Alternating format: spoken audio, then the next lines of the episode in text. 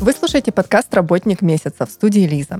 Каждый выпуск ко мне приходят представители интересных профессий, от оперных певцов и дата-сайентистов до кузнецов и медийщиков. Вместе мы разбираемся, за что люди любят свою работу. Этот подкаст мы делаем в студии подкастов Red Barn. В этом выпуске разберемся, чем занимается менеджер по предоставлению услуг или иначе сервис-менеджер. Об этом, в принципе, можно догадаться по названию, но поскольку функционал такого специалиста очень широк и может отличаться в зависимости от организации, мы попросили рассказать о своей работе Якова Кротова, который занимает данную позицию в компании ICL Services. Яков, привет! Привет, привет. А, ну, кто такие сервис-менеджеры вообще? Расскажи, чтобы мы поняли в общих чертах для начала.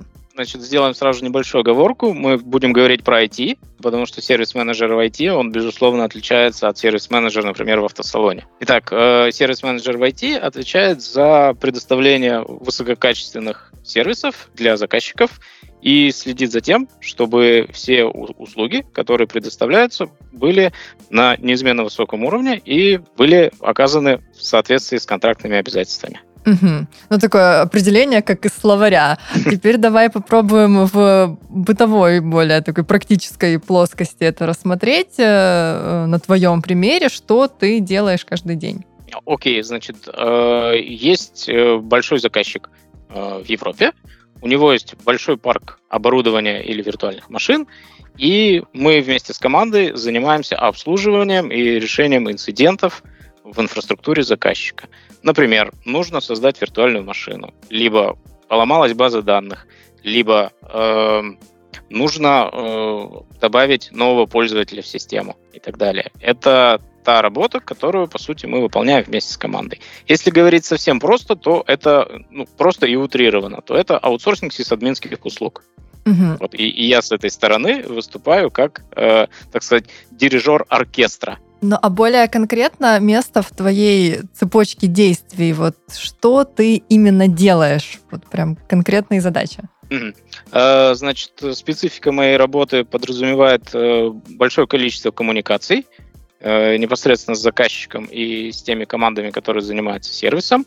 Э, в общем-то, и рабочий день начинается с того, что я провожу регулярные коммуникации, уточняю, все ли хорошо, доволен ли заказчик сервисом, есть ли какие-то проблемы, и если проблемы есть, я подключаюсь и э, раздаю, соответственно, ценные указания коллегам для того, чтобы э, быстро и оперативно э, решать те проблемы, которые у заказчика возникают.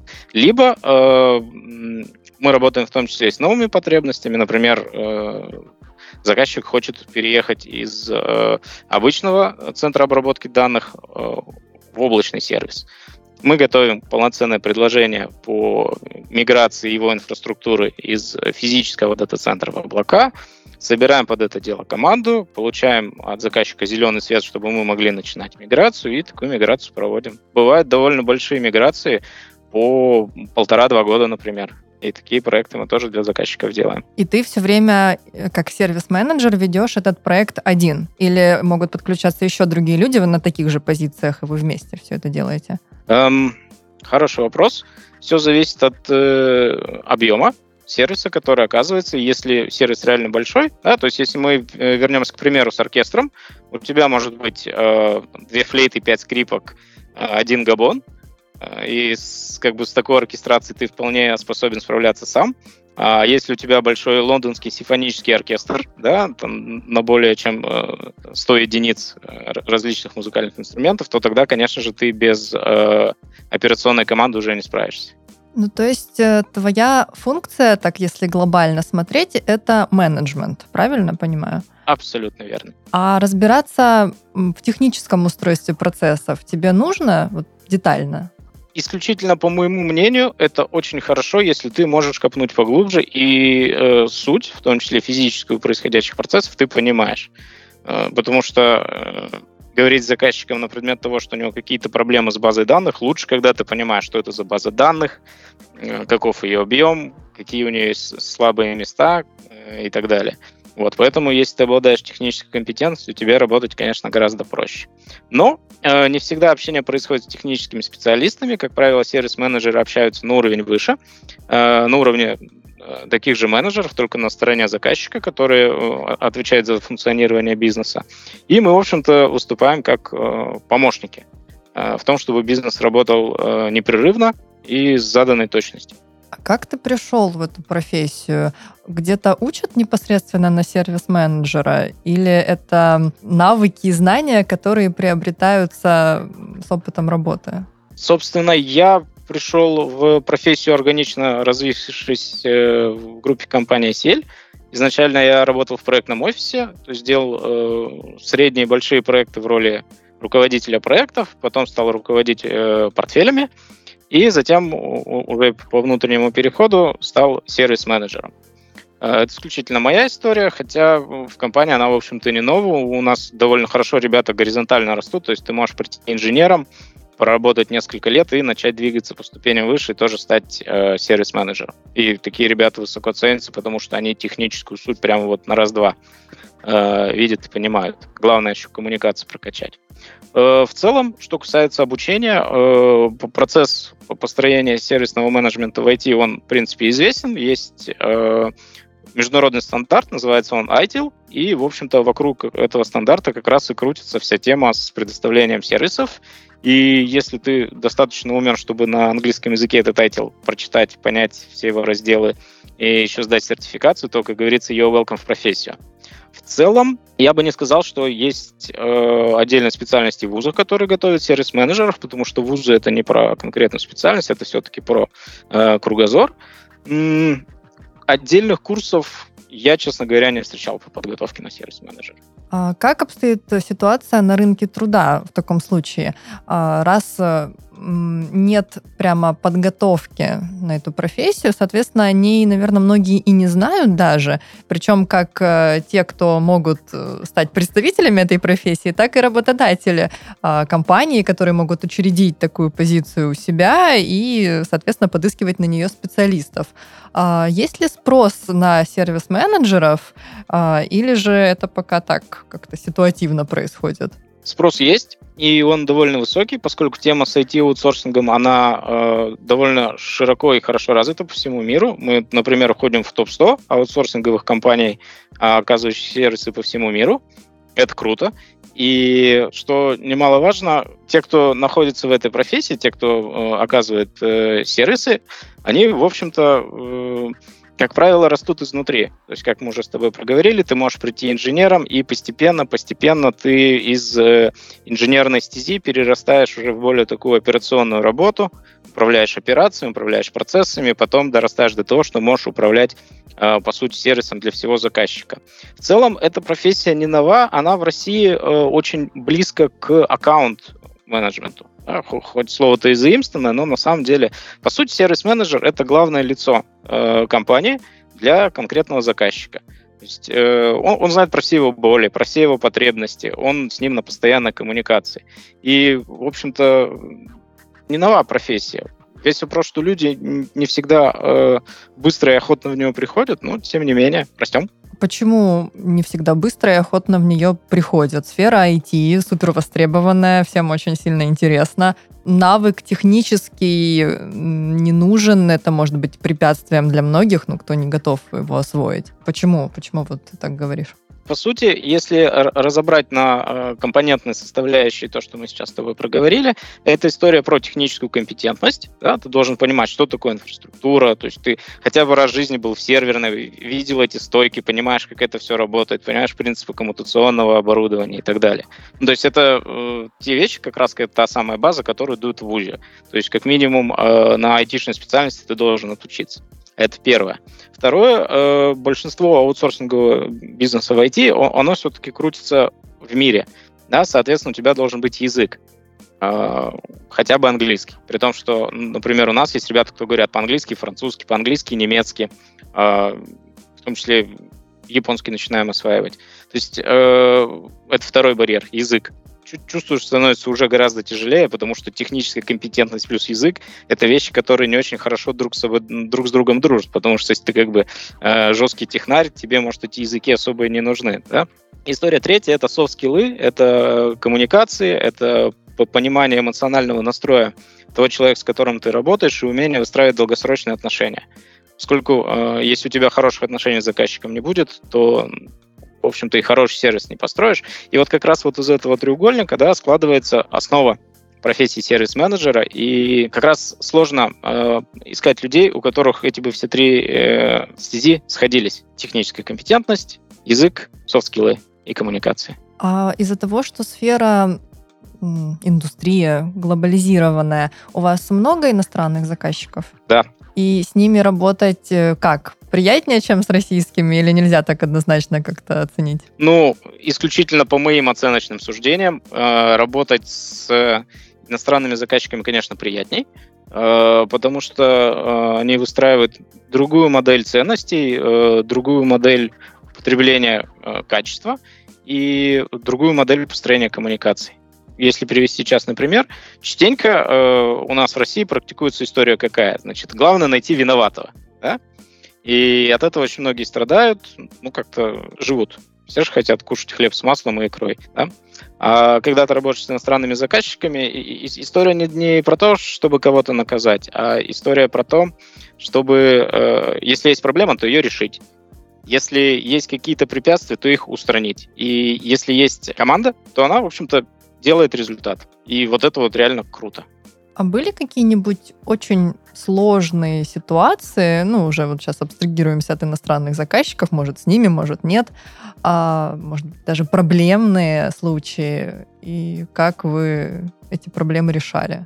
Случаи, безусловно, бывают, особенно если ты оказываешь сервис 24 на 7. Например, э, тебя могут разбудить там часика так в 2 ночи, если э, случается какая-то критичная история с инфраструктурой заказчика, и, ну, действительно, Случаи недосыпания бывали, ну, в общем-то, у нас всегда хорошо работают э, ток-посты. Ток-пост — это technician on call. Это значит, что в любое время суток заказчик звонит, и у него на той стороне э, телефона его встречает инженер и помогает решить его проблему. Если проблема абсолютно критичная, то, как говорится, э, как в армии, в ружье поднимается весь менеджмент э, со стороны сервисной команды, и да, подключаемся, решаем. Бывали и истории с решением специфических коммуникаций, например, э, это, это про э, недопонимание людей. Это вот как раз та история про коммуникации, о которой мы говорили, что их нужно было выстроить. Ну, соответственно, ты просто, как говорится, садишься за стол переговоров, э, слышишь и слушаешь э, потребности и проблемы, и, в общем, ты как бы решаешь. А какую ты несешь ответственность за происходящее?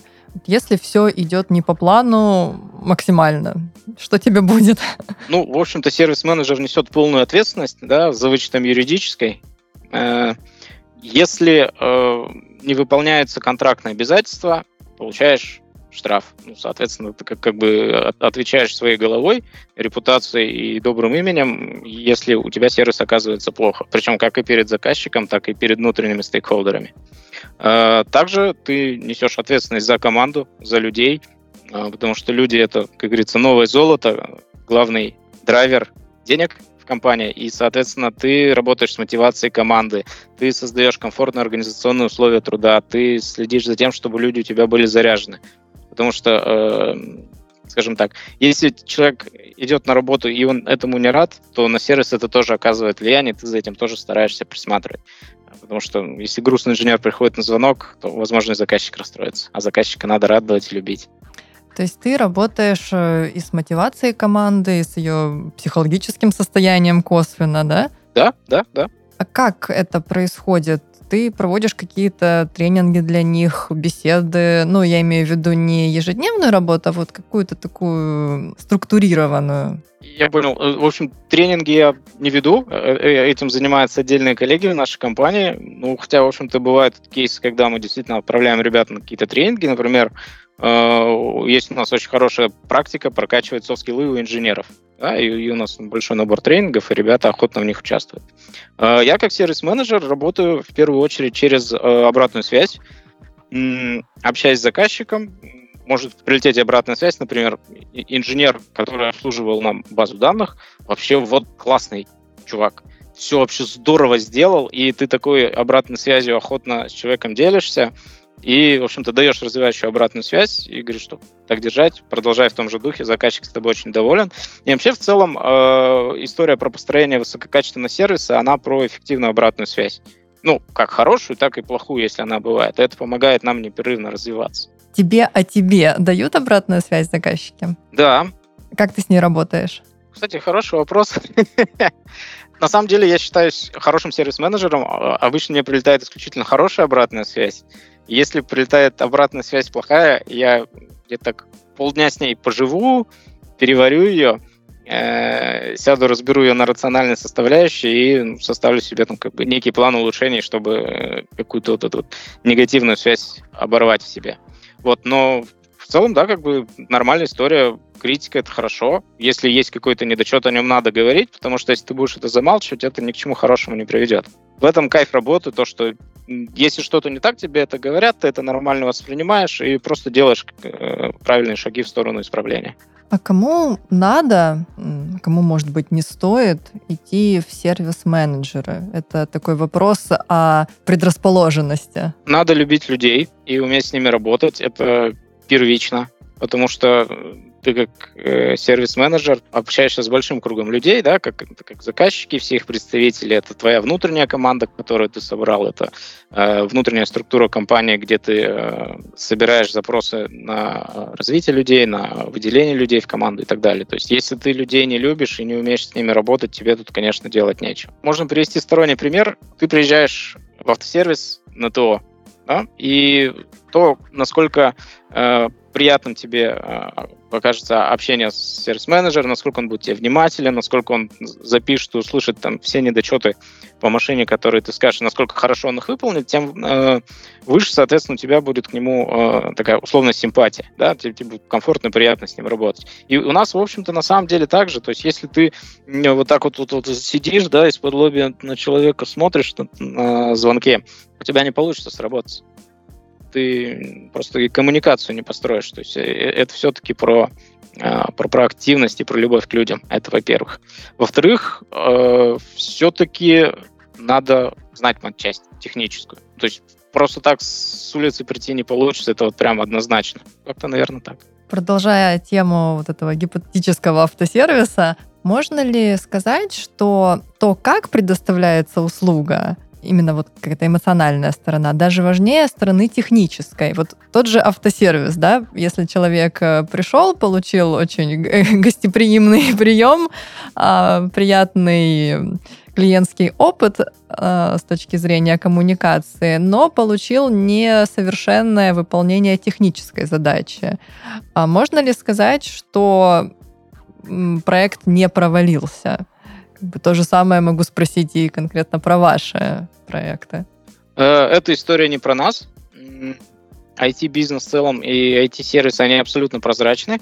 Если ты оказываешь услугу с технической точки зрения некачественно, просто сервер упадет, база данных вылетит, сеть ляжет, скайп э, работать не будет, сообщения в почту будут доставляться дольше обычно и так далее. То есть здесь э, схалтурить не получится. И на самом деле скажем так, э, вот квинтэссенция, да, двух наших примеров про автосервисы и про IT-аутсорсинг, да, это когда у тебя э, высококлассный инженер например, поднимает и готовит к выпуску новую базу данных, а со стороны э, общения с клиентом ему оказывается сервис, например, как в салонах Lexus. Как-то вот так. А ты набираешь людей в команду? Участвуешь в этом? На своей текущей позиции в основном я э, участвую в процессах набора операционной команды, то есть это операционные менеджеры, которые как раз помогают мне в оркестрации. Да? Э, но бывают исключительные случаи, если есть какая-то уникальная компетенция, например, специализированный технологический стек, редкий набор технологий используемых, либо какие-то э, устаревшие технологии, которые тоже бывает могут использовать заказчики, то э, да, тогда в, в поиске людей внутри компании и в его передаче к нам в команду, да, я тоже участвую. Если говорить об операционных менеджерах, которые ближе к тебе по роду деятельности, как именно ты их э, отбираешь, на что смотришь, что важно? Лично я все-таки про людей, да, я смотрю, насколько хорошо человек в команду вливается, насколько хорошо он тащит.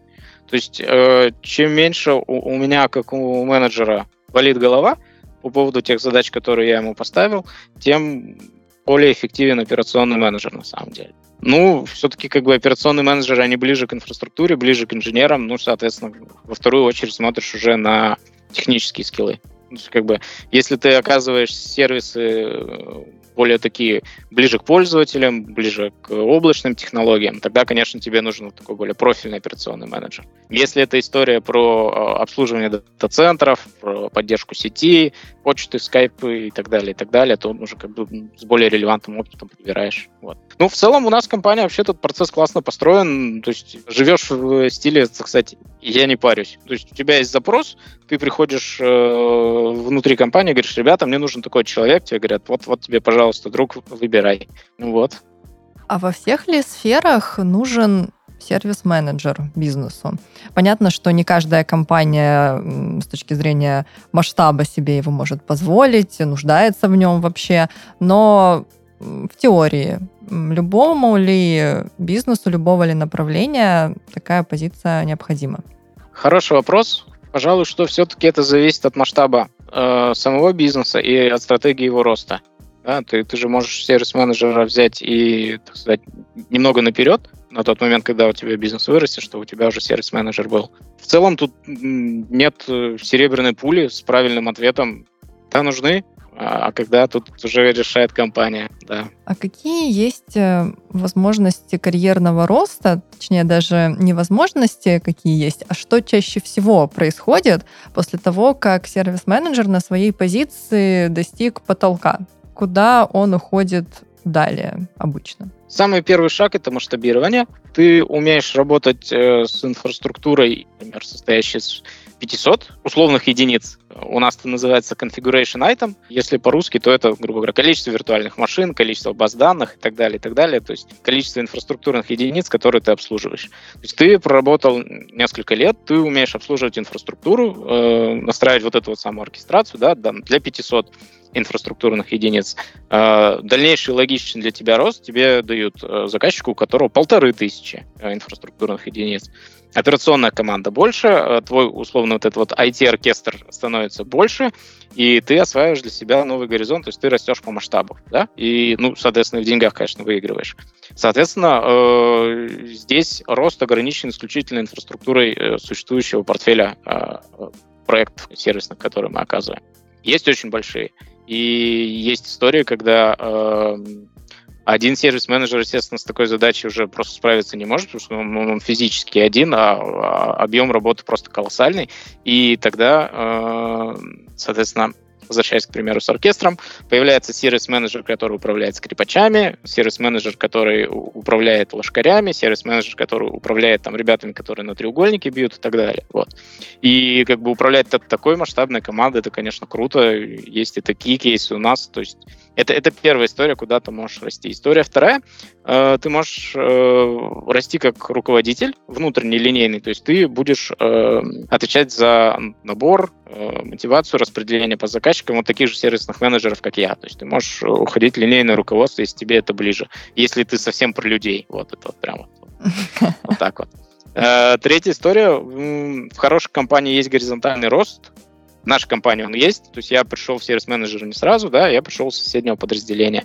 В принципе, сервис-менеджер всегда может э, стать хорошим э, операционным менеджером и работать, например, на э, несколько десятков стран одновременно. То есть есть один большой заказчик, бизнес его абсолютно глобален, и есть один большой красивый операционный менеджер, э, который э, отвечает за то, чтобы все процессы работали по всем странам прямо вот вот вот вот вот вот вот вот, вот как, как на хорошо нарисованной картине по номерам. Очень скрупулезная работа, судя по описанию. А, что самое трудное, вот самое сложное, на твой взгляд? В работе? Да. Пожалуй, что вникнуть в какой-то специфический э, процесс или технологию, с которой ты раньше не работал. Это, это, это как история про постоянную прокачку себя, вот, но порой, ну, реально вот бывает, ну, лично мне сложно э, вникнуть какие-то там технические вещи. Где-то литературу почитаешь, где-то э, там, на Хабр залезешь, статью почитаешь, где-то с инженерами поговоришь, чтобы тебе по-серому объяснили, что это такое и как это работает. Я знаю, что ты являешься финалистом конкурса «Лидеры России». Думаю, что некоторые слушатели о нем слышали точно, потому что он довольно известный. Расскажи, что там происходит, как это связано с твоей работой. В этом году организаторы конкурса решили разделить его на треки. То есть, если в прошлом году конкурс назывался просто «Лидеры России» и в прошлые года, то с этого года появились «Лидеры России» трек, информационные технологии, трек бизнес и промышленность, трек госуправления и так далее. Э, и, соответственно, я принял участие, прошел, кстати, сверхжесткий отбор. На входе было 16 тысяч заявок в айтишный трек. После всех трехступенчатых э, систем тестирования заочных э, осталось 320. На очном тестировании в Москве 80 еще отвалилось, осталось всего 250 человек, которые как раз попали в финал. Как мне помогла работа? Да, в общем-то, решение большого числа разноплановых кейсов э, и про коммуникации, и про технологии, и именно как бы отраслевые айтишные нашей истории прям здорово помогло. Да? Э, тот опыт, который я получил в ACL Services, вот практически дотянули меня до суперфинала. Мне чуть-чуть не хватило, полбалла. А что в итоге тебе дало это участие? Ну, кроме какого-то жизненного опыта, конечно. Работая с э, иностранными заказчиками, да и в целом э, у нас есть такая хорошая практика, да, бросать себе вызов. И я, в общем-то, бросил себе вызов, считаю, что достойно на него ответил. И как-то так надо себя подстегивать, знаешь, э, чтобы не засиживаться на месте, где-то как-то шевелиться, как бы и жить веселее становится, опыт новый получаешь, с людьми интересными знакомишься. А как ты учишься? Кроме того, что тебе необходимо постоянно осваивать что-то новое для проектов, вот как ты только что рассказал, вплоть до того, что ты идешь непосредственно к людям, которые это делают руками, с ними общаешься, просишь, чтобы объяснили. Как ты э, прокачиваешь себя, литература, курсы, видео обучающие, не знаю, что ты делаешь? В общем-то, тут, тут на самом деле все относительно просто. У нас компания, поскольку главная ценность это люди, у нас очень хорошо вкладывается в людей. И, соответственно, у нас есть широкий набор внутренних э, софт-скилловых и э, технических курсов. Я периодически на них похаживаю. У нас есть программа, э, по которой ты можешь пойти на внешнее обучение. Ну, например, если тебе надо освоить э, базу данных MS SQL, либо ты хочешь стать большим специалистом по Linux, все, пожалуйста, иди и учись. Да? Если мы говорим все-таки про софт-скиллы и менеджерские компетенции, то где-то в конкурсе поучаствуешь, получишь грант. Вот я сейчас, например, учусь в Иннополисе на Chief Data Officer. А, где-то э, посмотришь интересные видео на YouTube профильно. То есть, ну, стараешься учиться. Книжки, правда, редко успеваю читать, каюсь. А что тебе больше всего нравится в твоей работе? Больше всего в моей работе мне нравится то, что я, ну, пожалуй, что 95% своего времени занимаюсь реально работой.